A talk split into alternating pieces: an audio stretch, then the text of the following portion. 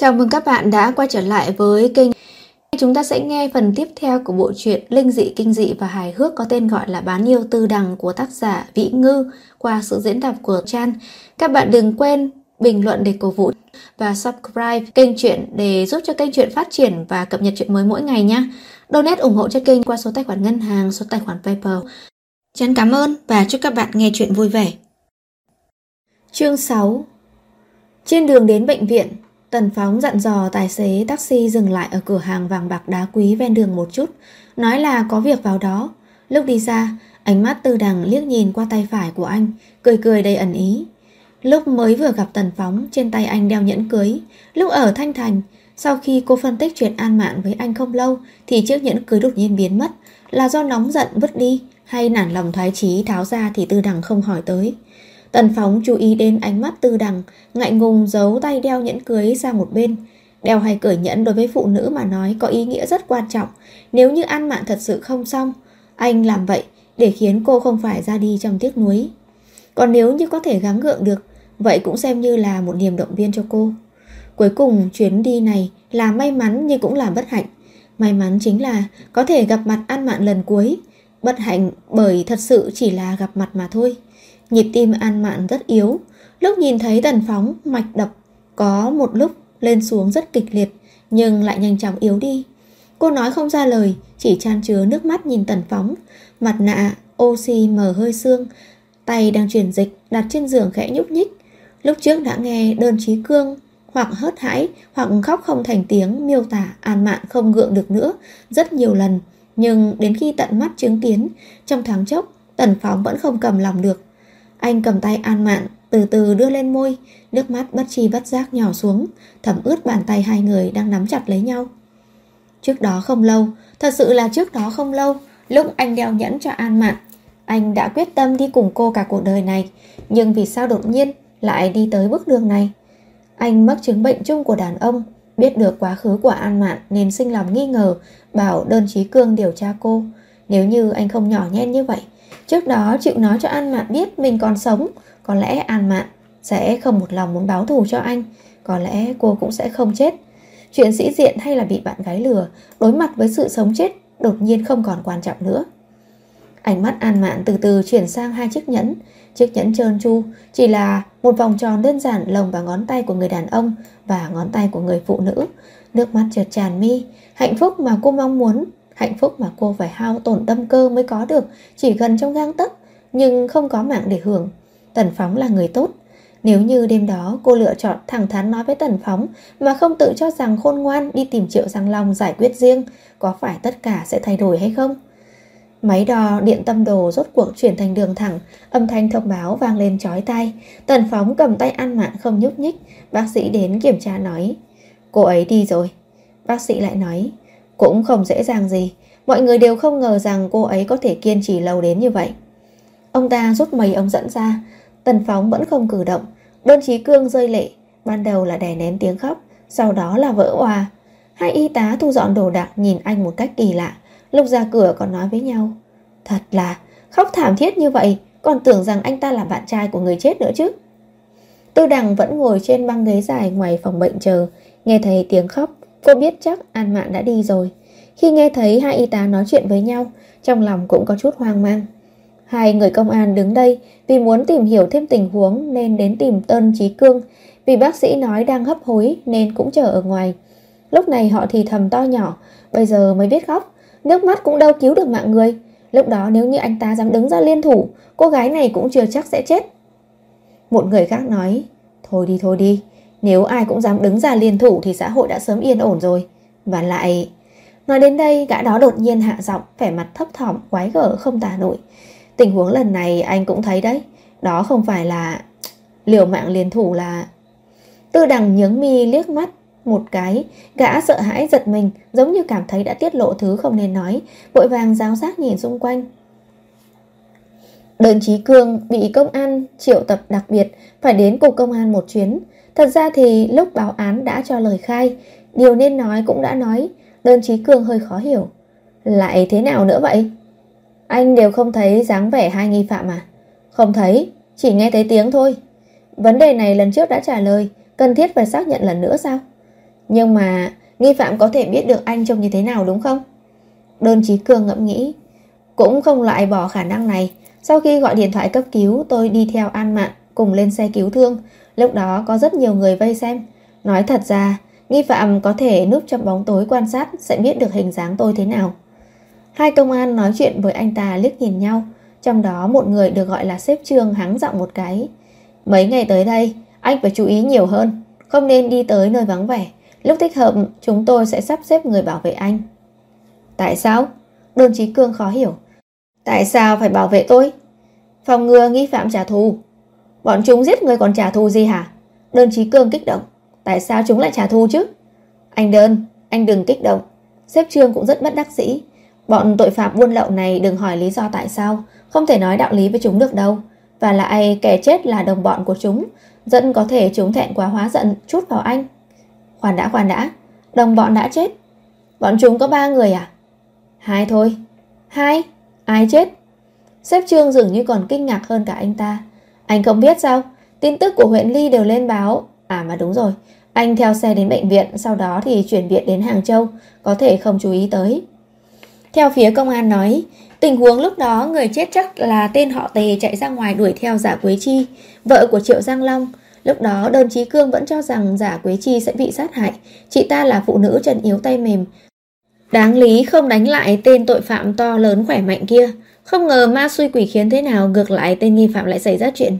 Sếp Trương không nói rõ tình hình cụ thể, chỉ nói là một kẻ chết, còn một kẻ đang lẩn trốn. Nhưng mất một đồng bọn, tên đang lẩn trốn rất có thể sẽ có ý định trả thù. Vì vậy đơn trí cương rất bất an. Sếp Trương nhiều lần cam đoan sẽ dốc hết toàn lực bảo vệ an toàn cho anh ta mới có thể đuổi được anh ta đi. Sau khi đơn trí cương đi rồi, sếp Trương trở về văn phòng hỏi nữ cảnh sát bên cạnh. Tra được gì trong Weibo của Giang Triệu Long không? Nữ cảnh sát xem Weibo đến chưa, mắt cũng đã mờ, vừa nhắm mắt lại làm bài tập cho mắt vừa trả lời. Cũng không có gì đặc biệt, đã coi đến 3 năm trước luôn rồi, bao gồm chuyện xảy ra lúc trước của ông ta. Phải nói sao đây nhỉ? Lúc trước quan hệ của Triệu Giang Long và vợ giả Quế Chi khá là lãnh đạm, bao rất nhiều tình nhân bên ngoài. Sau đó ông ta xảy ra chuyện bị công an tóm, táng ra bãi sản. Mấy ả nhân tình bên ngoài đều bỏ chạy hết. Lúc này ngược lại vợ ông ta đứng ra bán hết nhà cửa đất đai ở quê trả nợ cho ông ta. Triệu Giang Long cảm động đến rớt nước mắt, gửi lên Weibo nói cái gì mà... Cô ta dừng bài tập mắt lại, hăng hái dê chuột kéo Weibo lên máy tính. Đường dài mới biết sức ngựa, sống lâu mới biết lòng người. Vợ chồng vốn là chim trong rừng, tai vạ đến, nếu không tự mình bay đi mới là đáng quý. Có được người vợ như vậy, chồng còn đòi hỏi gì hơn. Ngày sau tất nhiên sẽ không màng sống chết báo đáp ân tình của vợ yêu. Đây chính là đoạn văn được đạo nhiều nhất, không nhìn ra ông ta còn rất văn nghệ.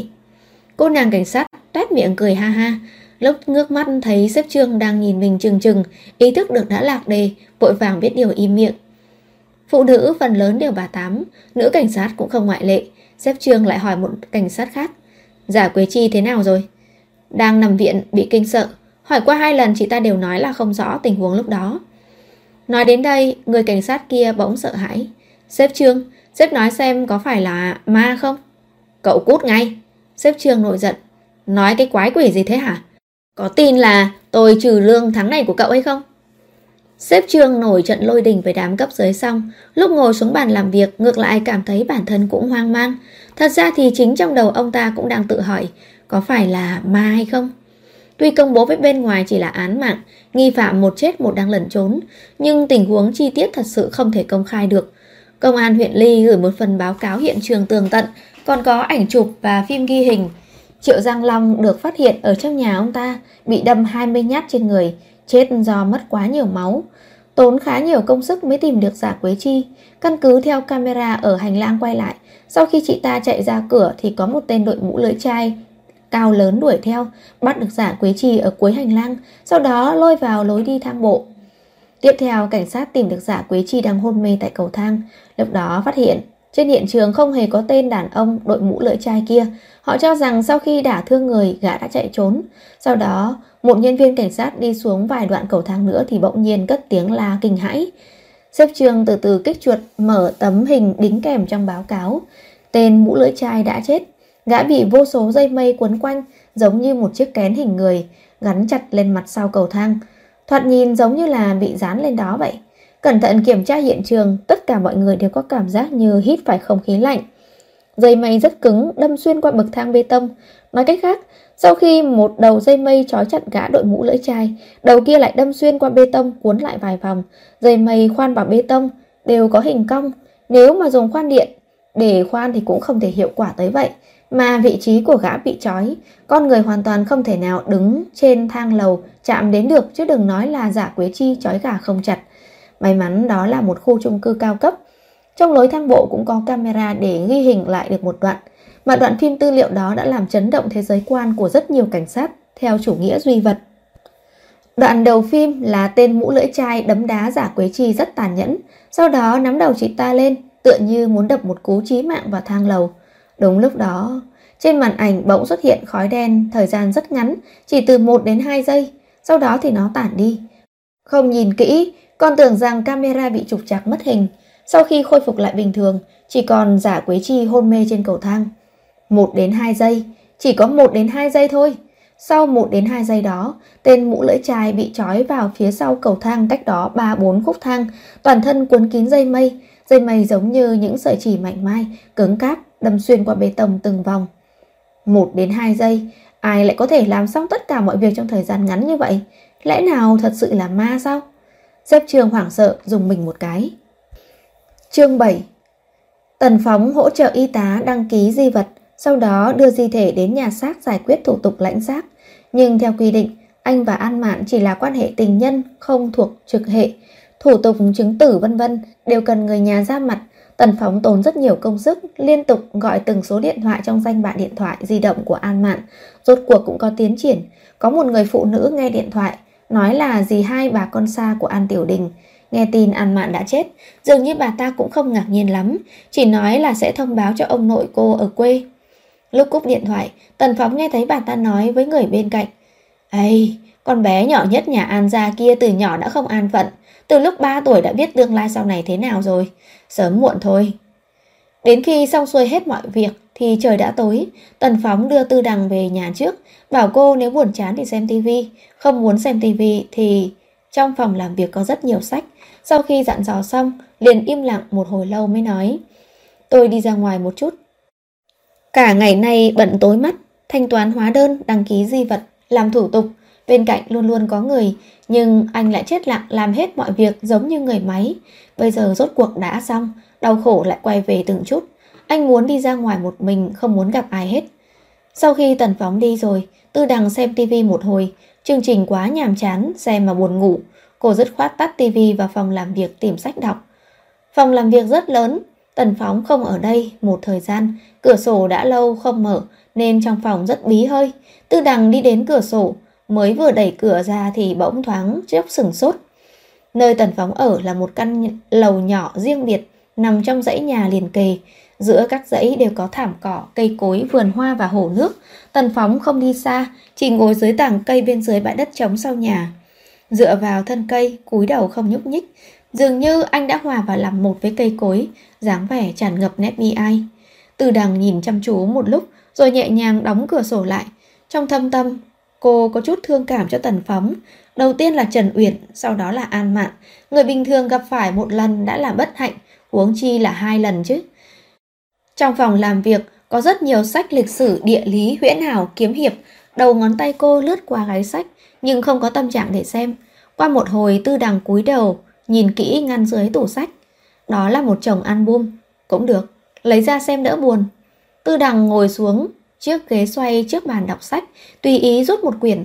Có không ít hình cũ, nhưng nhìn theo trang phục đều là sau thời kiến quốc. Ví dụ như kiểu áo tôn trung sơn chỉnh tề, băng đeo tay màu đỏ thời văn cách, giấy khen lao động gương mẫu, áo sơ mi sợi tổng hợp thịnh hành những năm 80.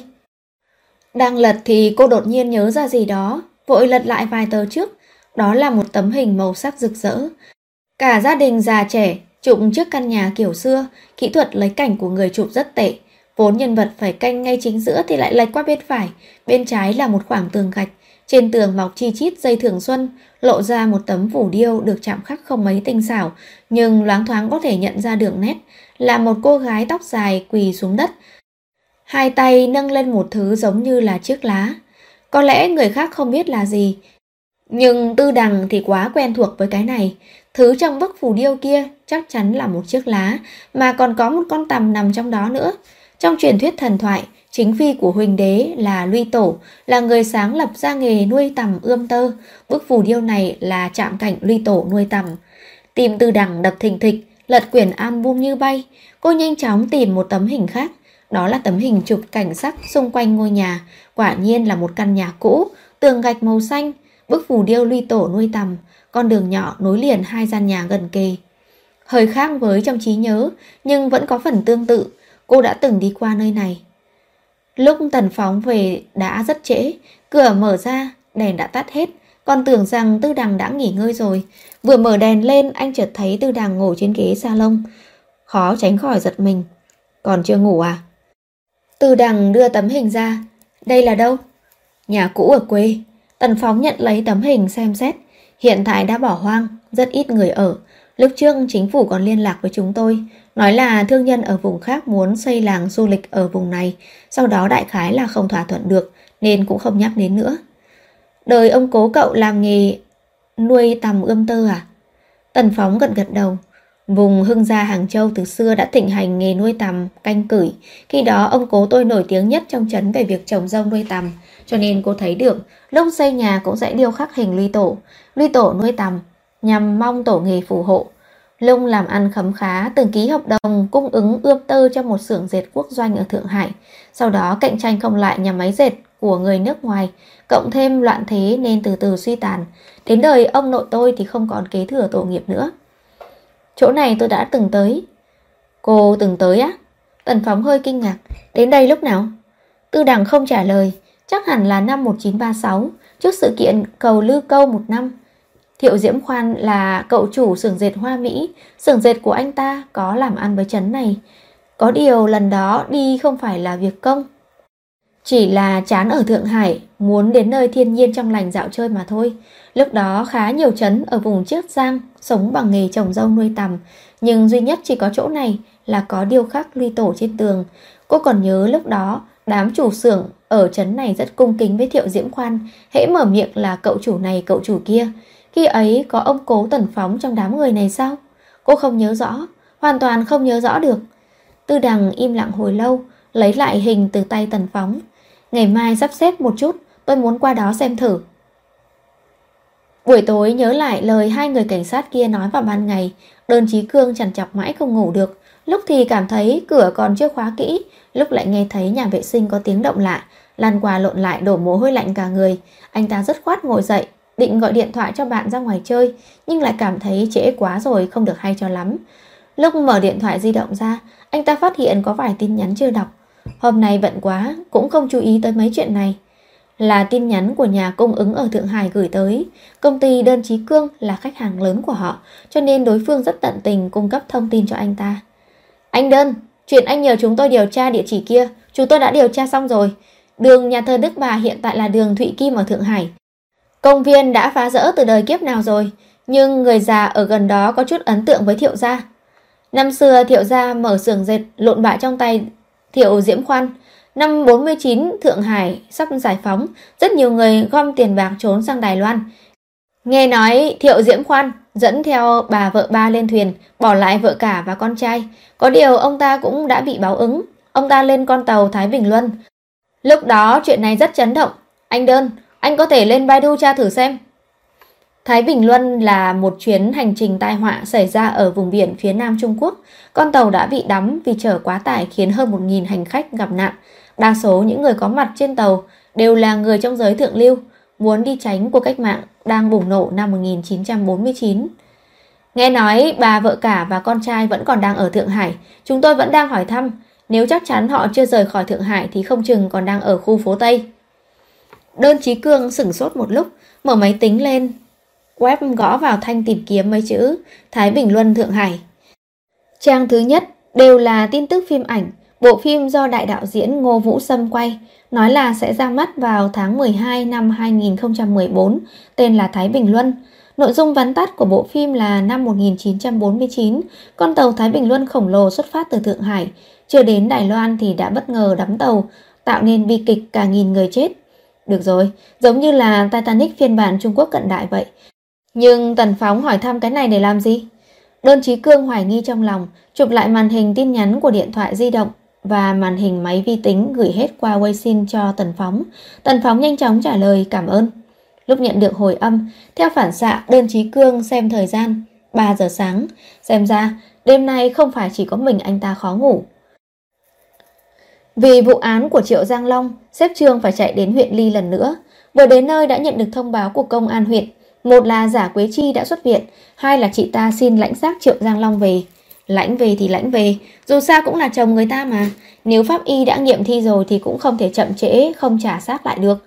Vẫn nên sớm ngày nhập thổ vi an tốt hơn. Có điều chuyện giả Quế Chi xuất viện thì... Xếp trường rất tức giận. Không nói rõ tình huống với chị ta à? Mục tiêu của đối phương là Triệu Giang Long, là người nhà của chị ta đấy. Hiện tại xuất viện rất nguy hiểm, có cho người theo bảo vệ hay chưa? Cảnh sát đầu bên kia ủ rũ. Ây, dĩ nhiên là có cử người đi bảo vệ rồi. Có điều người ta nói không cần. Nói là muốn trả thù cho Triệu Giang Long, cho nên không sợ, chỉ sợ tên kia không tới. Cùng lắm thì là ôm nhau chết chung. Đã là thời đại gì rồi mà còn mang chủ nghĩa trả thù cá nhân như vậy. Hiện giờ là thời đại xã hội pháp quyền rồi, mà một chút ý thức cũng không có. Tình huống này thường thì người nhà nạn nhân cũng không để ý tới, xếp trường quả thật là đau đầu nhức óc. Có điều là việc giám sát cũng tiện hơn, tầng lầu nhà Triệu Giang Long còn phòng trống, sau khi liên lạc với chủ địa ốc, mấy viên cảnh sát đã vào đó bắt đầu theo dõi. Lúc xếp trường chạy đến thì mấy người đó đang ăn cơm hộp, ông hỏi có gì khác thường không? Họ trả lời không có, ngoại trừ buổi sáng giả Quế Chi có ra ngoài vứt rác vài lần. Xếp trường hỏi, có lục túi rác ra xem không? Mọi người nhìn nhau chân chối, một lát sau có chút phẫn nộ. Không phải chứ xếp trương, rảnh quá vậy. Chị ta cũng đâu phải là tội phạm tình nghi, lục rác chị ta vứt đi làm gì? Xếp trương lử mắt nhìn bọn họ một cái, tự mình đi ra đầu cầu thang xem. Làm nghề cảnh sát phá án hơn 20 năm, rất nhiều lần ông tìm được đầu mối trong đống rác vứt đi. Tuy không phải mỗi lần đều linh nghiệm, nhưng dù sao cũng đang rảnh rỗi mà. Lỡ đâu có thu hoạch thì sao? Túi rác nằm trong một thùng rác lớn ở cuối lối đi. Thật ra bên cạnh có đường ống dẫn rác, nhưng cửa đã khóa. Cứ mỗi ngày đúng giờ sẽ có người đến xử lý rác thải. Ngược lại, người dân trong chung cư chỉ cần đem túi rác đến chỗ vứt là được. Xếp trường mở nắp thùng rác ra xem. Hai ngày nay trời lạnh, không có mùi gì lạ. Có điều đây chính là rác mà giả Quế Chi vứt sao? Ông tò mò nhặt lên một bức tranh, cũng không giống tranh. Nó làm bằng vải, được vẽ rất tinh tế, chỉ là người bên trong có vẻ hung thần ác sát một chút. À không không không, không giống người, là hơi giống Phật. Nhưng da xanh thẳm có ba mắt, ngoài ra còn có pho tượng thiếu tay thiếu chân, gương mặt dọa người khỏi phải bàn. Trên cổ còn cuốn một vòng đầu lâu. Cái này cũng quá quái dị. Sau khi lục lọi một lúc, không phát hiện gì khác thường, xếp trương định sách túi rác trở về nghiên cứu, nhưng lại cảm thấy quá giận người nên thôi không dám mang đi. Ông ngẫm nghĩ rồi lấy điện thoại ra chụp một tấm hình. Trở về căn nhà trống, ông đưa tấm hình đó cho mấy người cảnh sát xem. Những món đồ này là giả Quế Chi vứt đi, xem có kỳ lạ không? Kỳ lạ, hình như bọn họ đều biết cái này, trong đó có một người còn liếc ông. Sếp đùa với chúng tôi à? Sếp lại không biết cái này sao? Đây là tượng Phật mà. Tượng Phật của nước nào? Sếp Trương rất hoang mang, ông không đến chùa miếu nhiều. Nhưng mỗi khi năm hết Tết đến, có theo vợ đến thắp nhang cho Bồ Tát ở Linh ẩn tự Hàng Châu. Mấy vị Bồ Tát đó đều có vẻ mặt từ ái, vừa nhìn đã thấy đại từ, đại bi, phổ độ chúng sinh rồi. Phật giáo của người Tây Tạng, đây gọi là tướng phẫn nộ. Cho dù sếp chưa từng đến khu tạng thì cũng thấy được trong chương trình TV chứ. Mấy năm nay tour du lịch Tây Tạng rất hot, nam nữ già trẻ đều ngồi xe lửa đến Lhasa đi thăm cung điện Potala tráng lệ. Nói đến sau, anh ta còn hừ một tiếng phụ họa, xếp trường tức giận. Đừng ngưng lại giữa chừng. Dừng một chút, ông lại bối rối. Trong nhà giả Quế Chi sao lại có những thứ đồ này vậy? Người khi nãy liếc ông xem thường lại nói, Sếp à, sếp có đọc tài liệu của giả Quế Chi không thế? Người ta sinh ra và lớn lên ở khu tạng, tin Phật giáo Tây Tạng là chuyện bình thường mà. Câu hỏi của sếp có hơi có chút không đúng rồi đó. Nếu mà là tôi, tôi sẽ hỏi người tin Phật rất thành kính tại sao lại có thể đem tượng Phật vứt như vứt rác vậy. Đây không phải là bất kính hay sao? Khoan đã khoan đã, sự chú ý của sếp Trương dừng lại ở nửa câu trước. Sinh ra và lớn lên ở khu tạng à? Đúng vậy, người Thanh Hải. Quê ở đâu nhỉ? Người cảnh sát kia huých cùi trỏ vào người bên cạnh. Chữ đó có nhiều nét quá. Tên gì ấy nhỉ? Cái gì mà khiêm khiêm đó? Nang khiêm, nang khiêm thanh hải. Chương 8 Trên đường về nhà cũ, Tần Phóng do dự nhiều lần mới nói tin tức của Thiệu Diễm Khoan cho Tư Đằng biết. Tư Đằng rất bình thản, chỉ hỏi một câu. Vợ ba? Ừ, bà vợ ba. À, Tần Phóng nhìn sắc mặt Tư Đằng, dường như rất bình tĩnh, không phải kiểu giấu đầu hở đuôi, mà là lòng bỗng chết lặng. Đây là hoàn toàn tuyệt vọng về Thiệu Diễm Khoan nên xem như người xa lạ sao? Xe từ từ lái vào trấn nhỏ nơi nhà cũ. Thị trấn này quả thật là vài chục năm rồi cũng không phát triển được. Kế hoạch của chính phủ lúc trước cực kỳ tham vọng, một lòng muốn kiến tạo nơi này trở thành thành phố trung tâm, đầu dòng kinh tế. Bởi vì thị trấn trì trệ không phát triển và phần lớn gia đình đều rời đi nơi khác, nên vẫn còn lưu giữ được vẻ cổ xưa. Thần không biết là may mắn hay là bất hạnh nữa. Năm đó gia đình Tần Phóng xem như là phú hộ, cửa nhà rộng lớn có vẻ khí thế hơn nhà hàng xóm.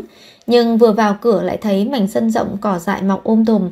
Bị tiếng mở cửa quấy nhiễu, một con mèo hoang cụt đuôi nhảy ra khỏi bụi cỏ, nhảy vèo lên vách tường, cơ thể gầy còm, cảnh giác quan sát người mới tới. Tần Phóng nói, đã nhiều năm không về rồi, cha mẹ tôi định cư ở Hàng Châu. Trước kia, ông nội bà nội còn sống, lúc lễ Tết, người trong nhà sẽ trở về thăm. Sau khi ông bà qua đời, đã 10 năm rồi tôi không về đây. Hình đều treo trên vách tường đầy bụi bặm ở gian nhà kế bên. Thuộc hạ lúc trước, đơn trí cương cử tới làm việc rất tỉ mỉ. Sau khi chụp hình xong, đều treo chúng về vị trí cũ. Ngay cả khung ảnh cũng lấy khăn lau sạch sẽ bóng láng. So sánh với gian phòng cũ kỹ sụp sệ thì có vẻ vô cùng tương phản. Tư đằng nhìn rất lâu ảnh gia đình chụp trong tiệm. Hiện đang treo trên tường. Cô nói, dáng vẻ ông cố của cậu Thật ra nhìn không giống người Tây Bắc gì cả. Tần Phóng cũng cảm thấy như vậy. Nói theo thế hệ trước, bà cố gả thay cho cô gái bị bệnh chết ở Năng Khiêm Thanh Hải. Vậy hẳn ông cố phải là người Thanh Hải. Lần đó đi đến Thanh Hải với An Mạn, anh tận mắt nhìn thấy người phương Nam đều cao lớn vạm vỡ cường tráng, nhưng ông cố lại tròn trịa, mày nhỏ mắt hí, lông mặc áo khoác ngoài trường bào giống hệt như tượng Đại A Phúc được nặn từ bùn ở Huệ Sơn vô tích vậy. Từ đầu đến chân, hiện rõ vẻ địa chủ giàu có vùng sông nước Giang Nam. Do lúc trước đã xem hết tất cả hình phục chế nên những tấm hình này cũng không mang lại cảm giác gì đặc biệt. Tần Phóng lại dẫn Tư Đằng đi khắp trong nhà, cha mẹ anh đã thu dọn căn nhà cũ này. Đương nhiên, thứ đáng giá đã sớm mang đi, chỉ còn lại một vài vật dụng cũ, không bán được và tranh chữ không đáng tiền. Hình cũ chỉ mang theo mấy tấm làm kỷ niệm, phần lớn đều để lại đây. Tần Phóng nhớ khi mình còn bé, mẹ từng đề cập với anh một lần nói là nhà cũ u ám, mấy tấm hình kia treo lên tường nhiều năm như vậy mang về cảm thấy hơi sợ. Sợ cái gì chứ? Sợ những người đã chết nhiều năm kia sao? Nhưng mới đó mà mẹ anh cũng đã qua đời rất lâu rồi. Tần Phóng đẩy cửa phòng ngủ sau nhà ra, tiếng kẽo kẹt vang lên, bụi khẽ rơi xuống đất. Tần Phóng bịt mũi bịt miệng lại lùi về sau hai bước, nói với Tư Đằng, đây là phòng ngủ của ông bà cố tôi khi đó. Chỉ còn một chiếc giường trống chạm trổ hoa văn, một giá đựng bồn rửa mặt, một chiếc ghế đu, một tủ sách đã mục và một bức tranh treo trên tường. Trên kệ tủ sách còn để lại mấy quyển sách rách nát, có chú giải Sơn Hải Kinh, bình luận truyền kỳ Tây Sương Ký, Đại học và Gia Huấn đã bị mất vài tờ, không có cất giấu thứ gì giá trị. Nhìn sơ qua trang giấy đã ố vàng mục nát, vài tờ trên đó còn có chữ viết tay bình luận, Chữ viết của ông cố tần phóng ở trước mắt rõ ràng là như gà bới. Đang lật xem thử thì bỗng có một tờ giấy rơi xuống đất. Tư đằng cúi người xuống nhặt lên. Khi vừa nhìn xuống thì bỗng ồ lên một tiếng. Tần phóng, nơi này còn có đồ này. Tần phóng cúi đầu nhìn, dưới chân tủ sách, đặt sát tường đang đè lên một quyển sách. Hơn phân nửa quyển nằm ở phía trong, chỉ lộ ra một góc sách ở chân tủ. Không cúi người xuống thì quả thật không dễ dàng thấy được. Anh quỳ xuống đưa tay kéo tủ ra, tủ sách đè nặng quá nên không kéo được. Lại thử nhấc tủ lên, nhưng tủ quá nặng, mới chỉ thử một chút đã thở hồn hển, kêu tư đằng giúp đỡ có lẽ sẽ khá hơn một chút, nhưng nhìn cô mặt sườn xám, chân mang giày gót nhọn thế kia, Tần Phóng dựa vào tủ sách. Tôi chuẩn bị một chút để lấy tinh thần cái đã, cô tự mình đi xem xung quanh trước đi.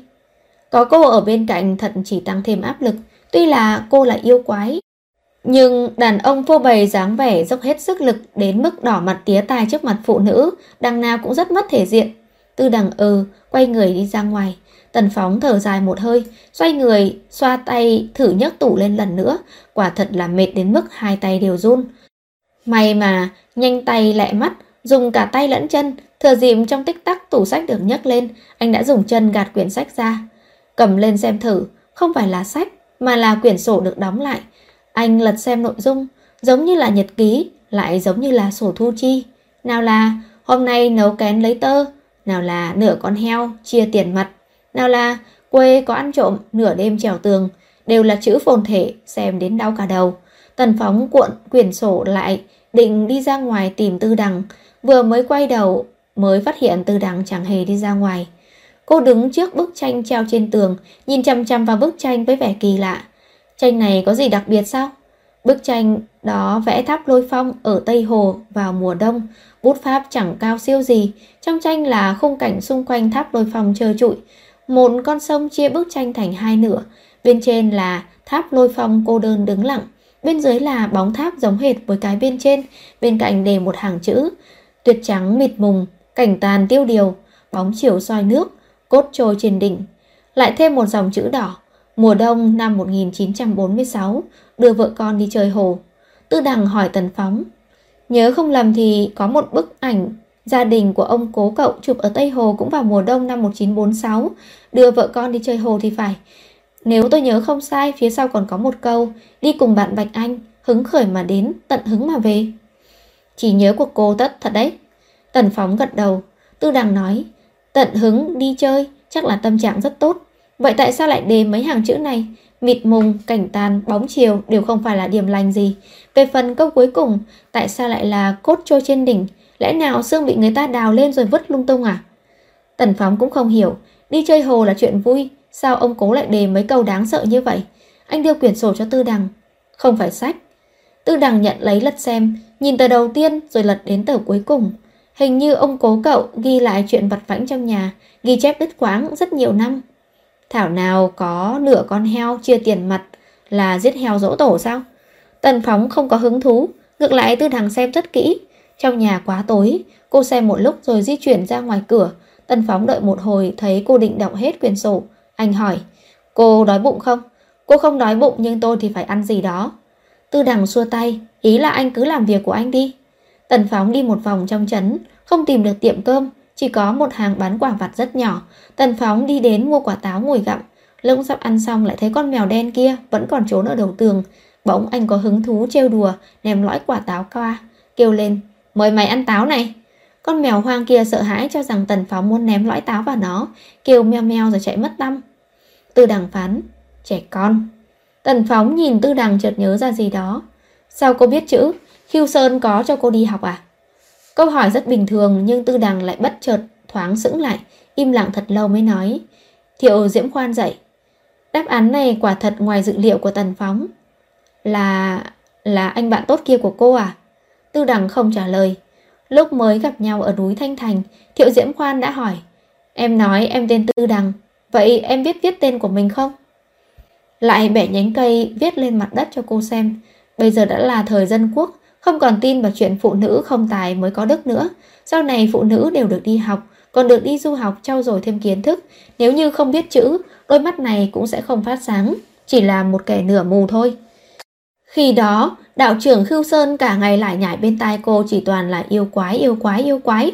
Cô nào nghe thấy những chuyện này chứ? Cô đi theo Thiệu Diễm Khoan, hai chữ đầu tiên học được chính là tư đằng. Viết rất nhiều nét, xiên xiên vẹo vẹo, Xấu hổ đến mức hận không thể mau bôi đi. Thiệu Diễm khoan cản cô lại. Tên một người giống như là bề ngoài vậy Viết không đẹp có thể từ từ luyện. Để có thể đứng thẳng làm người Mỗi bước đi đều phải vững vàng Vững vàng thì mới đứng thẳng được.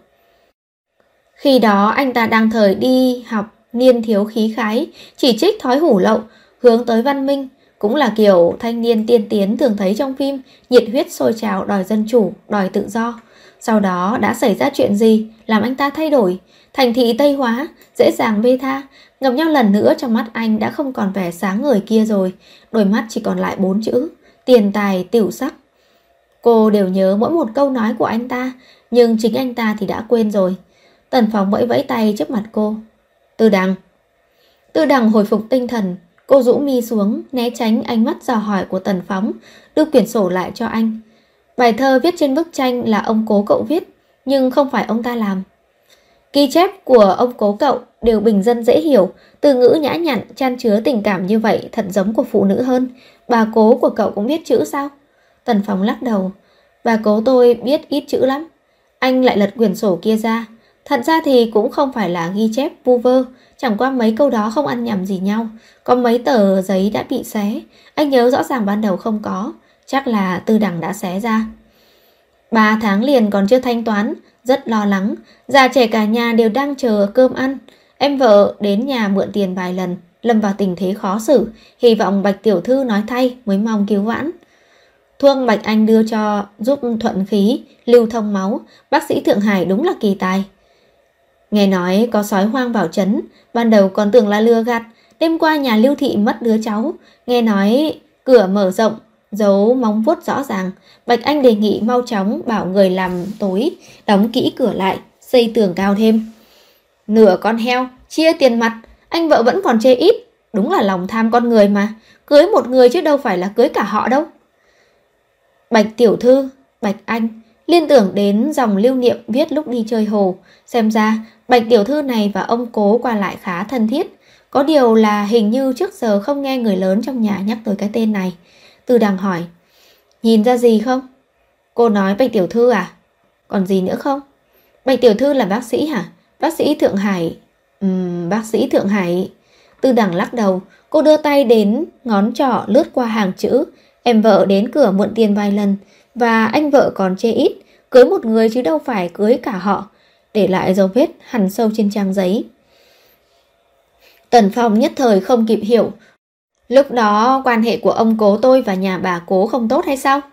Điều này cũng đâu lạ gì. Nhà vợ nhà chồng đâu phải lúc nào cũng cư xử công bằng đâu. Chuyện nhà cửa đơn giản là thêm một phần, thiếu một phần tranh chấp thôi. Tư đằng cười. Tần Phóng, cậu là kiểu người trong cuộc u mê à? Dựa theo cách nói của cậu, Bà cố của cậu là người huyện Tịnh Hóa, tỉnh Tứ Xuyên, bởi vì nạn đói mới đến Năng Khiêm, cả nhà chết hết, chỉ còn lại một mình bà.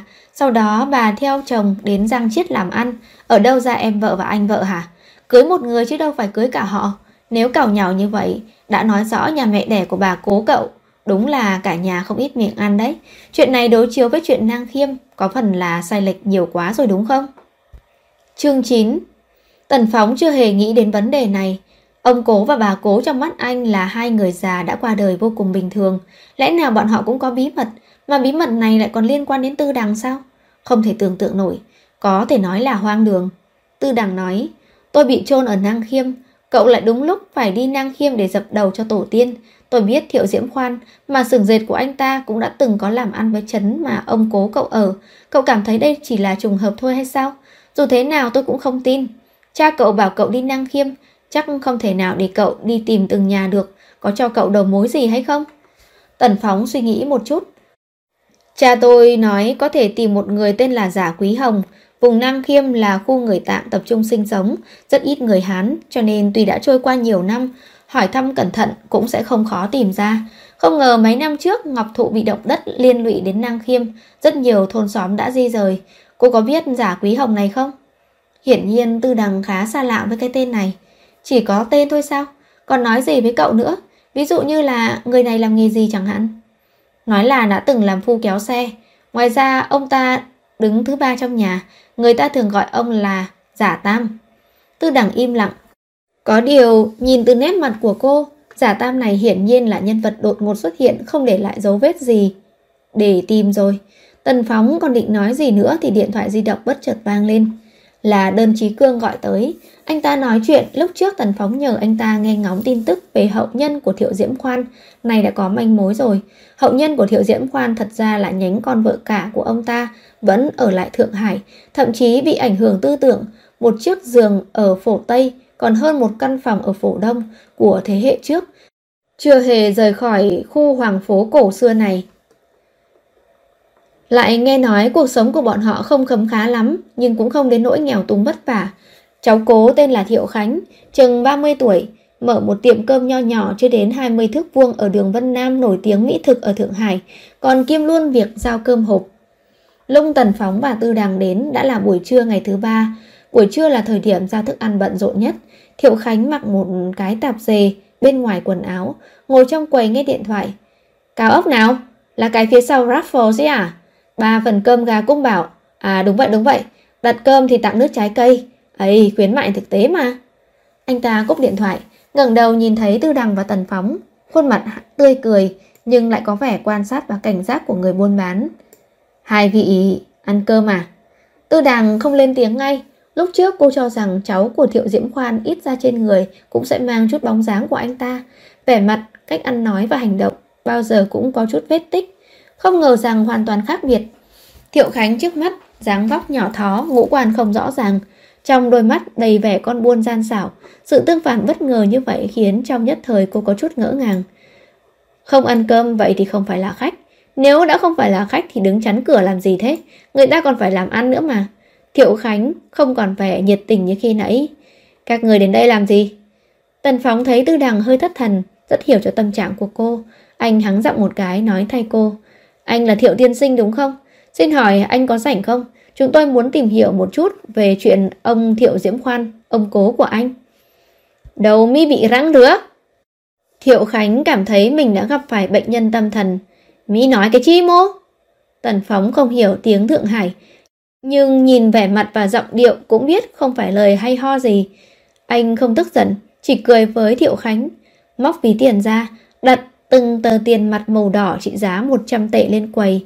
Sau 5 tờ, sắc mặt Thiệu Khánh dịu đi, ánh mắt hơi chần chờ, nhìn nhìn Tần Phóng rồi lại nhìn nhìn Tư Đằng, dường như đang ngần ngừ, nhưng không lên tiếng. Tần Phóng thấy vậy lại tiếp tục cho anh ta thêm, đến lúc lên 1.000 tệ thì anh dừng lại. Thiệu tiên sinh, chúng tôi muốn tìm hiểu một vài chuyện của Thiệu Diễm Khoan, ông cố anh, giá tiền có thể thương lượng. Thiệu Khánh hơi hoang mang, yết hầu nhẹ nhàng lên xuống, ánh mắt liếc nhanh qua sóc tiền mặt rồi nhanh chóng rời đi, nhưng lại không nhịn được, liếc trở lại.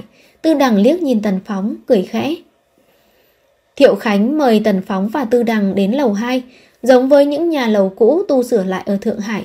Tầng 1 buôn bán, tầng 2 để ở, không gian rất chật, xoay người cũng sợ đụng phải đồ vật. Thiệu Khánh pha trà cho họ là trà túi lọc Lipton, đổ nước sôi vào đã có ngay một cốc trà lớn. Bởi vì Tần Phóng nói rõ mình không hiểu tiếng Thượng Hải, Thiệu Khánh dù bản lĩnh kém cỏi cũng thử nói tiếng phổ thông. Ông cố tôi rất tệ bạc. Ban đầu gom sạch tiền trong nhà, ngay cả trang sức của bà cố tôi cũng trộm mang đi, dẫn theo bà ba trốn sang Đài Loan. Không nói với ai trong nhà hết. Sau đó bà cố tôi biết được thì tức giận tới ngất xỉu ngay tại chỗ. Vô tình vô nghĩa, anh nói có tệ răng. Không dẫn vợ mình, cũng lại chỉ dẫn theo tiểu tam, có phải là vô tình vô nghĩa hay không? Sau khi bà cố tỉnh lại, không thể nuốt trôi được cơn giận này, quần áo ông cố tôi chưa kịp mang theo, cũng bị bà lấy kéo cắt cho tan nát thành từng mảnh, rồi lấy làm rẻ lau nhà, sau đó mang hình ra cắt xoành xoạch ngay cổ, cắt xong gom lại ném xuống sông Tô Châu. Vừa ngồi xuống còn chưa nóng chỗ thì chú ba đã chạy vào la lên, tiêu rồi tiêu rồi, tàu lật rồi. Sau đó mới biết được ông cố tôi đi tàu Thái Bình Luân bị đắm, người trên tàu chết hết. Nghe nói khi đó thường thấy được hành lý của người bị nạn trôi lênh đênh trên biển, trốn sang Đài Loan, mang theo toàn bộ người nhà. ấy cha, Lạc đề rồi, nói đến đâu rồi ấy nhỉ? À, mà đến chỗ ông chú ba của tôi. Bà cố tôi vừa nghe đã trợn trắng mắt, chân cũng mềm nhũn, rất lâu không có phản ứng. Vẫn là ông chú ba tôi ấn huyện nhân trung khiến bà tỉnh lại. Sau khi tỉnh lại thì khóc lóc kêu trời kêu đất, lại bảo mọi người đi vớt hình lên. Nhưng mà cũng không thể vớt lại hết được, cố lắm cũng chỉ vớt được vài tấm. Thiệu Khánh nhớ chỉ được bao nhiêu chuyện này của Thiệu Diễm Khoan mà thôi. Đương nhiên mấy chuyện này không đáng giá để nhận tiền, nhưng mà biết làm sao được, người ta cũng không thể bịa đặt chuyện họ không biết. Vì đền bù, anh ta vô cùng nhiệt tình bảo hai người uống trà. Uống nhiều chút đi, uống trà tốt cho cơ thể. Tư đằng hỏi anh ta, những tấm hình kia còn không? Thiệu Khánh khẳng định, còn mà còn mà, lung bà cố chết có đốt hai tấm, những tấm khác đều giữ lại cả, nhất định là có, để tôi lục xem, để tôi lục xem đã. Anh ta lục tung cả căn nhà, tìm tận đáy từng ngăn tủ, bác kế trèo lên cao xem nóc tủ, qua một lúc lâu mới vui sướng ôm quyển album cũ tới. Có đây, có đây, ở đây rồi. Đúng là quyển album cũ, lồng bao giấy kiếng. Hình đều viền hoa ở góc, tư đằng cầm lấy mở ra xem. Mấy tấm đầu đều là hình thiệu diễm khoan, có tấm mặc đồ Tây, có tấm mặc áo khoác dài, còn có tấm đứng tựa vào chiếc xe cổ, thân hình cao lớn, môi mỏng mắt sáng. Tuy hình đã bị ngâm nước một lần, nhưng vẫn thấy rõ đây là người đàn ông phong lưu anh Tuấn. Chắc hẳn thời đó đã khiến không ít quý bà quý cô chết mê chết mệt. Lại lật tiếp, tấm ảnh này rất kỳ lạ, tuy đã ghép lại là một tấm hình nguyên vẹn, nhưng rõ ràng người bên cạnh Thiệu Diễm Khoan đã bị cắt bỏ. Tần Phóng nhìn Tư Đằng một cái, thấy cô không có dị nghị gì, anh giúp cô lật tấm hình đó đi. Nhưng gần như trong tích tắc lật qua, sắc mặt Tư Đằng thay đổi, cô đưa tay giữ chặt tấm hình kia, ánh mắt nhìn chằm chằm vào người bên cạnh Thiệu Diễm Khoan. Người đó mặc một bộ áo bào đạo sĩ căng cứng, có lẽ là rất ít khi chụp hình nên có vẻ tay chân lúng túng không biết để vào đâu. Áo bào đạo sĩ ư? Trong chớp nhoáng, Tần Phóng bỗng hiểu ra, đạo trưởng Khiêu Sơn. Ừ, đạo trưởng Khưu Sơn và Thiệu Diễm Khoan à? Tần Phóng mơ hồ cảm thấy có gì đó không đúng, nhưng trong thời gian ngắn không làm sao nắm được điểm mấu chốt. Anh chần chờ một chút mới tiếp tục lật ra sau, không còn hình của Thiệu Diễm Khoan nữa. Quả thật chỉ có vài tấm hình, Tần Phóng lật lại tờ khi nãy chỉ vào tấm hình bị cắt bỏ, hỏi Thiệu Khánh. Tấm này là bà ba kia bị cắt bỏ sao? À, hình của bà ba đều đã mang đi hết cả rồi, cũng không có để lại. Chắc hẳn đoán được là bà cố biết được sẽ hận bà ta. Sợ để lại hình bị bà cố đem đi đánh tiểu nhân. Đây là hình bà hai. Tư đằng đột nhiên hỏi. Bà cố anh rất ghét bà hai à? Sao lại cắt mất hình của bà ta?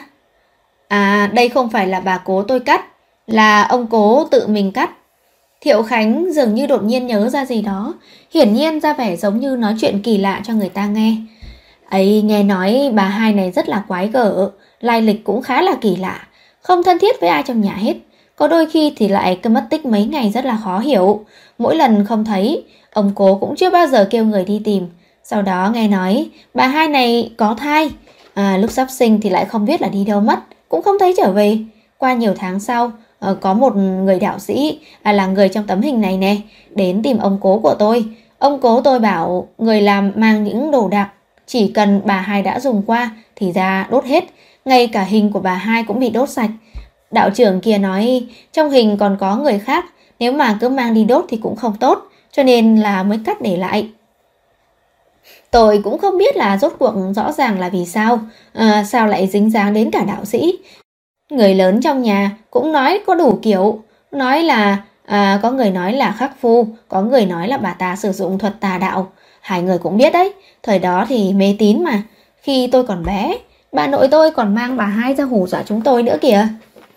Tư đằng cầm góc tấm hình rút ra. Nơi đó rõ ràng chỉ còn khoảng trống bị cắt. Nhưng cô lại nhìn rất lâu. Cuối cùng hỏi Thiệu Khánh. Biết bà hai này tên là gì không? Tên? Ờ... Thiệu Khánh bị hỏi tới. Ây, chuyện này cũng không biết rõ lắm. Nghe nói là họ sử hay là tư gì đó. Tư đằng cười ha ha. Cô cười đến không thể thở nổi. Thiệu Khánh bị tiếng cười của cô khiến cho bồn chồn, bất an, co giò hơi rút về phía sau.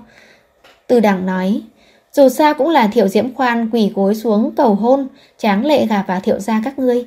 Tại sao ngay cả tên của người ta cũng không biết chứ? Anh nhớ cho kỹ, cô ta tên là Tư Đằng. Khi đó bến Thượng Hải không chỉ thịnh hành chiếu phim, còn thịnh hành kinh kịch. Người ở góc Bắc Kinh, Thiên Tân, Muốn thật sự nổi tiếng đều phải chạy tới Thượng Hải. Dạm hát ở Thượng Hải có rất nhiều, danh tiếng của Lê Viên danh giác áp đảo cả minh tinh trên phim. Thiệu Diễm Khoan thường đưa cô đi xem hát. Có khi diễn vở Bạch Xà nhấn chìm cả Kim Sơn, có lúc là quan công ngàn dặm bảo vệ chị dâu, bốn vai, sinh đán tịnh xỉu, tô vẽ khuôn mặt màu sắc sực sỡ, đuôi mắt xích ngược lên, trang phục đạo cụ lấp lánh chói mắt. Một người ra sân khấu biểu diễn đã lấn áp hết tất cả màu sắc trong dạp, cất tiếng hát ý a ý a. Lúc cô xem hát rất yên lặng, xem xong bao giờ cũng thích nói một câu, đều là giả dối. Ngày đó, Thiệu Diễm Khoan bao hết dạp hát, lúc này trên sân khấu diễn rất sôi nổi, Thiệu Diễm Khoan bỗng nắm tay cô nói, xem hậu đài đi. Chương 10 Bình thường lúc kết thúc biểu diễn cần cảm ơn đoàn hát mới đi đến hậu đài để gặp đào kép. Nào có chuyện đang diễn giữa chừng mà lại đi ra hậu đài chứ. Tuy vô cùng nghi ngờ nhưng cô vẫn nghe theo. Đào kép đều lên sân khấu hết cả. Hậu đài rất yên lặng. Thiệu Diễm Khoan nắm tay cô đi vào nơi hóa trang chật hẹp ở hậu đài. Cô nhìn thấy trên bàn bày biện vô số đồ bịt tóc, tóc giả, trang sức cài tóc, hộp màu và đồ hóa trang đủ loại màu sắc. Chỉ là chút đồ đạc, nhưng lên sân khấu lại như điểm mắt cho rồng, vô cùng sống động. Thiệu Diễm Khoan vén rèm lên, tiếng đàn nhị đàn hồ không bị ngăn cách dội thẳng vào tai khiến cô giật mình. Đây là sân khấu mà. Đúng vậy, là sân khấu. Thiệu Diễm Khoan mỉm cười, kéo cô lên sân khấu. Nhiều nhân vật đang mặc trang phục đạo cụ, giải lụa nơi ống tay áo tung bay lên xuống, hạt sướng rất chú tâm, biểu diễn nghiêm túc như hoàn toàn không thấy hai người ngoài cuộc hoàn toàn xa lạ này. Cô hơi ngơ ngác đi theo Thiệu Diễm Khoan đến chính giữa sân khấu, chân mang đôi giày cao gót bằng gấm đính chân châu, bước đi lóc cóc trên sàn sân khấu bằng gỗ. Trong lúc vô tình ngẩng đầu thấy một nữ tướng quân hoàn toàn thân mặc bộ áo giáp khí thế hào hùng, cất tiếng hát vang. Ba tiếng trống như sấm rền ngoài cửa, thiên ba phủ đi bảo vệ nước nhà, đầu đội mão vàng che tóc mây, áo giáp năm xưa khoác lên người. Trong lúc nhất thời như rơi vào vở diễn, bỗng cô nảy sinh một ý nghĩ trong đầu. Có đời này ai lại không diễn tuồng chứ? Nhân gian này rất rộng lớn, vốn là vừa sinh ra, đã rơi vào một vở tuồng. Hôm nay ngồi dưới sân khấu xem, ngày mai lại lên sân khấu diễn. Thiệu Diễm Khoan nói, Tư Đằng, ca diễn trên sân khấu này đều là giả, tuồng hết thì người cũng tan. Nhưng tình cảm anh đối với em là thật, dù trên sân khấu hay là dưới sân khấu, dù trước đây hay sau này, dù ở đâu tấm lòng của anh dành cho em đều là chân thật. Anh ta quỳ một chân xuống đất, làm ảo thuật lấy ra một tấm lụa trắng trong tay áo. Trong tấm lụa là một đóa hoa hồng tươi tắn xinh đẹp. Cậu chủ sừng dệt hoa Mỹ Công tử nhà họ thiệu diễn giống y như thật. Tư đằng đưa tay hất cốc trà rơi xuống bàn, đứng dậy cười to. Thiệu Khánh ngỡ ngàng không hiểu tại sao đang nói chuyện yên lành, cô gái này lại bất chợt phất tay áo bỏ đi. Tần Phóng cũng thoáng sửng sốt, vội vàng nói vài câu với Thiệu Khánh rồi mau chóng đuổi theo Tư Đằng. Tư Đằng đi rất nhanh, hai tay bỏ vào trong túi áo khoác lông trồn, lưng thẳng tắp, mặt tái xanh. Cô hiên ngang đi giữa con đường, Mấy chiếc xe đều phải tránh né, khẩn cấp đạp thắng. Tài xế tức giận ló đầu ra ngoài định mắng cô, nhưng khi thấy mắt cô đẫm lệ, lời nói đã ra đến miệng, bỗng giật mình nuốt lại. Tần phóng vội vã mới bắt kịp cô, biết là cô đang mang tâm trạng không tốt, nhưng vẫn phải kiên trì nhắc nhở. Từ đằng, tuân thủ luật lệ giao thông. Sông Hoàng Phố Ban đầu Tần Phóng còn không hiểu, còn tưởng rằng đây là ám hiệu liên lạc như trong tivi. Ví dụ như, sông Dương Tử, sông Dương Tử, Tôi là Hồ Động Đình. Sau giây lát mới kịp hiểu ra cô là muốn đến sông Hoàng Phố. Tần Phóng chưa bao giờ thấy sông Hoàng Phố thời dân quốc, không biết phong cảnh lúc đó như thế nào. Anh ngồi trên ghế ở bờ sông, nhìn Tư Đằng đứng yên tựa vào lan can, rồi lại nhìn rừng cao ốc san sát ở bờ bên kia. Rốt cuộc không nhịn được, đi tới bên cạnh cô. Còn chưa kịp mở lời thì Tư Đằng đã hỏi, đặt vé chưa? Lúc cô đang nói chuyện thì một chiếc du thuyền tham quan hụ còi chạy qua trên sông. Tần Phóng trả lời theo phản xạ. Vé du thuyền hả? Cậu đần à? Hôm nay là ngày thứ ba, phải về bản miêu, về máy bay đấy. Thủ tục hậu sự của An Mạn còn chưa làm xong, giấy chứng minh hẳn là còn dùng được. Tần Phóng lấy điện thoại di động ra đặt vé, lúc thao tác vẫn không nhịn được nhìn Tư Đằng nhiều lần. Là do yêu quái rất giỏi kiểm soát tình cảm hay là con người Tư Đằng đặc biệt? Cô gái bình thường nghe thấy tin tức về người tình cũ chắc chắn trong lòng sẽ rối loạn đúng không? Nhưng tư đảng lại tuân thủ từng bước theo kế hoạch nghiêm túc như đánh cờ vậy. Ba ngày là ba ngày, không được phép thay đổi, không tiếp tục truy cứu, dù là manh mối của Thiệu Diễm Khoan mới xuất hiện đi nữa. Đặt vé xong anh nhìn đồng hồ, bay lúc 8 giờ, sân bay rất xa, phải lên đường trước. Nếu muốn ngắm cảnh sông, nhiều lắm cô chỉ ngắm được nửa giờ nữa thôi. Tư đẳng im lặng, tần phóng thoáng do dự mới hỏi cô. Thiệu Diễm Khoan từng cầu hôn cô sao? Đúng vậy. Cô có chấp nhận không? Suýt nữa. Suýt nữa? Cái gì gọi là suýt nữa chứ? Tư đằng. Thật ra thì cõi đời này có hai tư đằng sao? Hoặc là nói cô còn có một chị em sinh đôi, dùng chung cái tên tư đằng này với cô. Có đôi khi cô ta lấy tên tư đằng xuất hiện, có đôi khi chính là cô. Cho nên khi đó Thiệu Diễm Khoan cho rằng hắn đang theo đuổi một người, nhưng thật ra có lúc ở bên hắn chính là cô, có lúc lại là chị em sinh đôi của cô. Có điều Thiệu Diễm Khoan không phân biệt được. Mà những đạo sĩ kia cũng vậy. Gả cho Thiệu Diễm Khoan làm bà hai. Mang thai sinh con và bị đạo trưởng Khưu Sơn chấn giết vào năm 1946 là chị em song sinh của cô. Còn về phần cô, đã chết từ năm 1937 rồi đúng không? Cô không trả lời. im lặng kéo dài. Lúc Tần Phóng không còn hy vọng gì Tư Đằng sẽ trả lời thì cô bỗng thốt lên. Cái khối trên cổ cậu cuối cùng cũng biết tư duy rồi đó. Cái khối trên cổ, đó kêu là đầu, tên cũng là đầu đó. Tần Phóng cắn răng. Cô nói chuyện dễ nghe một chút thì sẽ chết hả? Tư Đằng lại cười, cô nói. Cậu giận cái gì? Chờ tôi làm xong chuyện thì hai chúng ta sẽ đường ai nấy đi. Lúc đó cậu có cầm một triệu đến cầu xin tôi mắng cậu cũng không được đâu. Tại sao tôi lại phải cầm một triệu đến để cầu xin cô mắng tôi chứ hả? Chẳng lẽ tôi lại ti tiện bẩm sinh đến vậy à? Tần Phóng còn chưa kịp phản bác thì cô bỗng nói. Sông Hoàng Phố chảy ra biển. Hài cốt thiệu diễm khoan ở trong biển trôi theo dòng nước. Đáng tiếc bây giờ tôi vẫn chưa trở lại làm yêu quái. Nếu như yêu lực tôi vẫn còn hàng vạn hàng nghìn dây mây đi theo dòng nước, kéo dài hàng nghìn hàng ngàn dặm, chắc vẫn có thể vớt xương của hắn về. Biết rõ khả năng không lớn, nhưng Tần phong vẫn dè dặt hỏi. An táng hả? Xé hài cốt hắn ra, 206 mảnh, mua một cái vali bỏ hết vào, sau đó kéo vali đi du lịch khắp thế giới, gặp heo, chó, gà thì cho một miếng. Lúc tâm trạng tốt lên, lên núi lễ Phật thì có thể vứt lại một miếng, tâm trạng không tốt thì vứt xuống nước một miếng, ném hết rồi thì khúc mắc cũng dài, cũng có thể buông xuống tất cả. Cô nói say sưa, giọng điệu bình tĩnh như là miêu tả tương lai tốt đẹp, nhưng Tần Pháo nghe xong thì lại túa mồ hôi lạnh sau lưng. Cô hận Thiệu Diễm Khoan đến như vậy hả? Đạo trưởng Khưu Sơn đối với cô như vậy, cô cũng nói chuyện đã qua rồi thì sẽ không liên lụy đến đời sau. Tuy cuối cùng cô và Thiệu Diễm Khoan không có kết quả, nhưng dù sao cũng là từng có tình cảm. Tư Đằng cười khẩy. tình cảm? Sau sự việc ở Thanh Thành, tôi đã không có bất cứ tình cảm gì với Thiệu Diễm Khoan nữa. Lẽ nào cậu không nhìn ra tấm hình của hắn và Khiêu Sơn hay sao? Khiêu Sơn đối xử với tôi không tốt, bởi vì họ là người của đạo môn, vốn xem yêu quái là thứ thấp hèn, là kẻ thù trời sinh, mưu tính lẫn nhau, không thể nói là tốt hay không. Nhưng Thiệu Diễm Khoan không giống, lời thề non hẹn biển vẫn còn văng vẳng bên tai. Sau khi biết tôi là yêu quái thì trốn tránh như lũ lụt thú dữ, tôi cũng chỉ cười trừ, ai bảo mình là yêu quái chứ đúng không? Nhưng sau đó hắn lại liên thủ với Khưu Sơn cùng nhau đối phó tôi, cố tạo cảnh tượng giả, gặp tôi ở Thượng Hải, lại giả vờ thật lòng thật dạ bảo tôi gả cho hắn. Một đám hèn nhát, không đối phó được tôi lại muốn dụ tôi động tình. Một khi tôi có thai, sinh con với con người sẽ bị mất đi yêu lực, bọn họ có thể dễ dàng thu thập tôi. Hugh Sơn làm như vậy, có thể giải thích là vì lập trường khác nhau. Nhưng cậu biết Thiệu Diễm Khoan thì là vì cái gì không hả? Thiệu Diễm Khoan có thể là vì cái gì chứ? Tần Phóng không nghĩ ra được. Ánh mắt tư đằng nhìn chăm chú về phía bờ bên kia thật lâu. Vì xưởng dệt của hắn đang khốn khó, con nhà giàu không biết kinh doanh, thấy tổ nghiệp khó giữ được. Hugh Sơn vẽ cho hắn một cái bánh lớn, chỉ cần hắn làm được thì sẽ lấy tiền tài bảo vật ra giúp hắn chấn hưng gia nghiệp.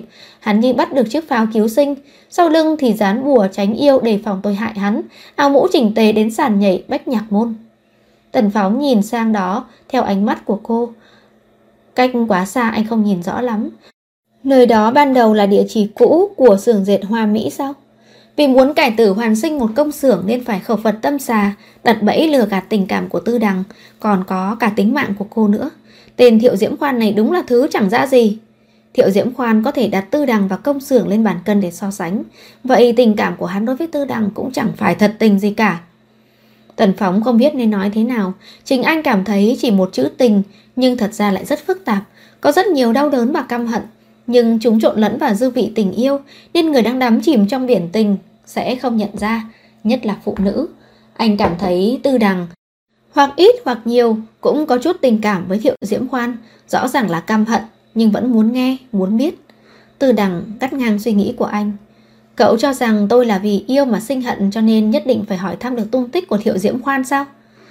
Tần Phóng bỗng kịp hiểu ra nếu lúc đó Tư Đằng không lựa chọn lấy Thiệu Diễm Khoan, như vậy yêu Thiệu Diễm Khoan và có gút mắt tình cảm với hắn ta chắc chắn là một người khác. Cô là vì chị em kia của cô sao? Tư Đằng không nhìn bờ bên kia nữa. Tôi đến chỉ vì một chuyện thôi. Ban đầu rốt cuộc là ai không ngại xa vạn dặm mang tôi đi chôn ở Nang Khiêm. Từ màn ảnh camera nhà tang lễ, xếp trương thấy xác Triệu Giang Long, đường gói kín cho vào lò thiêu, Ông liếc mắt nhìn giả Quế Chi bên cạnh, chị ta mặc một bộ đồ đen, vòng eo thô to, bị chiếc áo xiết thành một ngấn mỡ, mang theo vẻ mặt kỳ lạ không tả nổi, vẫn nhìn chằm chằm màn ảnh giám sát. Lúc ngẩng đầu lên, chị ta hét lên một tiếng rõ to mang theo tiếng nức nở. Tránh lửa đi! Đây là nhân viên nhà tang lễ căn dặn Nói là lúc thiêu phải la lên một câu như thế Nhắc nhở linh hồn người chết phải nhanh nhạy Đừng để bị lửa thiêu chúng Ban đầu xếp trường cười khẩy khinh thường, Cảm thấy chết là hết. Còn làm nhiều chuyện rỗng tuếch như vậy để làm gì? Nhưng khi nghe thấy tiếng giả quế chi kêu lên Mang theo tiếng khóc, Trong đầu ông lại hơi chua xót. Thấy chị ta bắt đầu lau nước mắt, Ông đứng dậy đi ra ngoài hút thuốc lá. Ống khói lò thiêu hướng lên trời bắt đầu bốc khói đen. Xếp trường thẫn thờ nhìn, Nghĩ đến con người bị thiêu như vậy thật sự là quá yêu ớt. Có hai nhân viên lò thiêu trò chuyện với nhau đi ngang qua xếp trương. Khó thiêu thật đấy Gói từng tầng như vậy kín quá Chị ta nói quê quán ở khu tạm Thanh Hải Đây là tín ngưỡng của đạo Phật bên ấy Phải gói kỹ như vậy Trên vải vàng đều là kinh Phật Tôi cũng không dám mở ra Nếu làm như vậy sẽ bị mắng Nói là không tôn trọng người ta Xếp trường lại thở dài một hơi sau khi bị mấy cảnh sát cười nhạo không nhận ra tượng Phật của đạo Phật Tây Tạng, ông đã lên mạng bổ sung kiến thức một chút. Hiện tại có thể trò chuyện vài câu với người khác về tập tụng khu tạng rồi. Người dân tộc tạng đều là thiên táng. Có điều Triệu Giang Long là người Hán. Trong điều 2 của luật pháp Trung Quốc có quy định, chết nơi đất khách thì thi thể phải hỏa táng ngay tại chỗ, rồi mới mang về an táng. Cho nên dù giả Quế Chi muốn an táng Triệu Giang Long theo tập tục quê quán, cũng buộc phải mang đi hỏa táng theo điều lệ. Cũng không biết qua bao lâu, giả Quế Chi ôm hũ cho cốt được bọc bằng miếng vải đen đi ra. Lúc đi ngang xếp trương, chị ta thoáng dừng lại lạnh lùng nói. Ngày nào cũng đi theo, các người không có vụ án khác để điều tra hay sao? Hai ngày nữa tôi sẽ trở về Nang Khiêm, có phải các người cũng đi theo hay không? Nói xong chị ta đẩy xếp trương ra, đi về phía xe mình. Xếp trương nhìn bóng lưng của chị ta, vừa nghẹn lòng vừa ấm ức. Thận muốn mắng chị ta thật nặng, Bận bịu lo lắng cho sự an toàn của chị ta Một tiếng cảm ơn cũng không có thì cũng thôi đi Vậy mà lại còn bị mắng nữa có điều chị ta cũng nói không sai. Lực lượng cảnh sát có hạn. Vụ án này còn chưa có tiến triển Thì cấp trên đã thúc giục chia nhân viên theo những vụ án khác rồi. Hai ngày nay, nhân viên cảnh sát nằm vùng ở gần nhà giả Quế Chi đã sắp rút lui, còn nói gì đi theo đến Nang Khiêm nữa. Chu Vạn Đông đẩy cửa sổ tầng 13 ra nhìn xuống lầu dưới, trong nhà tối đen như mực không có đèn. Chắc là giả Quế Chi vẫn chưa về. Gã lại đưa tay lên xem đồng hồ. Đã 11 giờ 5 phút tối rồi. Đối diện nhà Quế Chi, Có công an nằm vùng không tiện đi vào hành lang. May là căn hộ trên lầu này không có ai, Vì gã nảy cửa ra, lánh vào trong. Tuy lầu 13 trèo xuống, Lầu 12 hơi nguy hiểm, Nhưng mà gã là ai chứ? Đã quen làm chuyện như vậy rồi. Hôm nay hỏa táng Triệu Giang Long. Sau khi rời khỏi nhà tang lễ, Giả Quế Chi còn phải chào hỏi mọi người. Có điều chắc cũng trở về nhanh thôi. Gương mặt Chu Vạn Đông tái mét Cuốn dây thừng vài vòng và ngang hông, Lại thử mức độ chắc chắn của cọc neo, Sau đó hai tay bám vào cửa sổ, Thò người ra ngoài, Cẩn thận bám vào vách tường đi xuống. Lão Tề đã chết một cách khó hiểu, Quả thật là không thể tưởng tượng nổi. Chỗ này có ma hay sao? Không bàn đến tình cảm do cộng tác nhiều năm với lão Tề Có phải là tình cảm anh em sâu đậm hay không. Nhưng không thể lấy lại công đạo cho đồng bọn đã chết thì sau này Chu Vạn Đông gã, làm sao có mặt mũi ra đường lăn lộn nữa. Tất cả đều thuận lợi, cao ốc không có lắp ráp cửa sổ bảo vệ. Chu Vạn Đông lấy dao cắt thủy tinh khoét một lỗ trên cửa kiếng đủ cho một người chui vào, im lặng chui vào bên trong. Gã đứng trong nhà một lúc lâu, khi mắt thích ứng với bóng tối mới miễn cưỡng thấy được bầy trí xung quanh, đứng dựa vào tường là chiếc tủ bát lớn, Nhớ hôm đó An Mạn ra vẻ chấn tĩnh nói trong tủ không có ai. Sau đó lão tề đẩy một cánh cửa ra. Sau đó giả Quế Chi lao từ trong ra. Lão tề đuổi theo. Khi đó gã vô cùng tự tin rằng giả Quế Chi sẽ chết chắc không thể nghi ngờ. Cương mặt dữ tợn của Chu Vạn Đông nhăn lại. Khi đến đẩy cánh cửa tủ một cái như để hạ giận. Lúc rút tay lại. Đột nhiên tim của gã giật thót. Gã đặt tay đè lên cửa tủ lần nữa. Cửa tủ này dường như hơi lạnh. Chu Vạn Đông chần chờ một lát, đưa tay đẩy cửa tủ ra. Cửa vừa mở ra, khí lạnh càng tăng, gần như là hơi rét. Bên trong tối đen không thấy rõ, gã đưa tay vào sờ, là cái chăn bông. Sờ xuống nữa lại thấy cứng rắn lạnh băng, chắc là có đá khô giữ lạnh. Trong tủ bát để những thứ này làm gì? Nếu như sợ đồ bị ôi thì nên bỏ vào tủ lạnh mới đúng chứ. Lẽ nào... Chu Vạn Đông nghe nhiều, thấy nhiều nên vốn quen với những việc kỳ lạ, cũng không sợ hãi Chỉ cảm thấy trong lòng rờn rợn Gã nắm cái chân bông vén một góc lên xem Lúc vén được một nửa Thì bị thứ gì ngăn lại không vén lên được nữa Gã liền nóng vội giật một cú thật mạnh Rào rào, rất nhiều túi đựng đá lạnh lăn ra, còn có vật gì đó nặng nề rớt xuống đất. Chu Vạn Đông lòng hoảng loạn, sợ tiếng động quá lớn sẽ kinh động đến bên ngoài. Gã nín thở nghe ngóng một hồi, hình như không có gì khác thường. Tất cả khôi phục lại yên tĩnh, ánh trăng chiếu xuyên qua cửa sổ, im ắng soi sáng một góc mặt đất. Đó là thi thể của Triệu Giang Long, có lẽ do rớt xuống nên miệng cười toe toét quái dị, ngay cả mí mắt cũng đều trợn lên, ánh mắt tỏa ra tia sáng lạnh lùng. Nhưng chuyện này cũng không phải là chuyện quái dị nhất. Quái lạ nhất chính là Chu Vạn Đông nuốt nước miếng đến gần một chút. Đúng vậy, gã không nhìn lầm.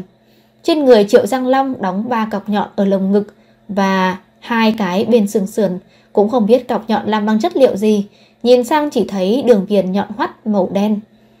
Trong lòng Chu Vạn Đông bỗng nảy sinh dự cảm chẳng lành, kinh nghiệm làm chuyện phi pháp nhiều năm khiến gã có một nguyên tắc, không nên đụng chạm đến bất cứ chuyện nào kỳ lạ không thể lý giải, lùi đến chỗ an toàn quan sát mới là bước làm kế tiếp. Gã bật dậy, đi vài bước đến bên cửa sổ, vừa mới bắt được dây thừng thả xuống thì vang lên một tiếng cạch khe khẽ, đèn sáng lên, ánh đèn sáng quắc chiếu vào người, toàn thân lạnh lẽo trong nháy mắt giống như bị một lớp xương bao phủ. Phía sau vang lên tiếng của giả Quế Chi. Cậu đến rồi. Hết quyển 4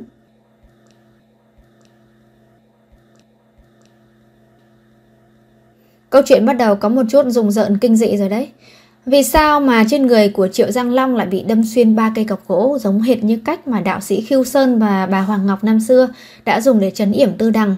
Giả Quế Chi này đóng gói hỏa táng chồng nhưng thực tế là ướp xác của ông ta ở trong nhà bằng đá khô là nhằm mục đích gì? Theo Chan suy đoán thì người phụ nữ này rất có thể chính là một yêu quái dây mây và tên họ Tề khi đó đã bị cô ta giết chết. Chu Vạn Đông, một trong hai kẻ gây nên cái chết của Tần Phóng khi đó còn sống sót sau cuộc tấn công bằng dây mây kia thì sẽ gặp sự kiện đáng sợ gì ở trong nhà của giả Quế Chi. Mời các bạn đón nghe tiếp tập 9 sẽ rõ nhé. Xin chào và hẹn gặp lại.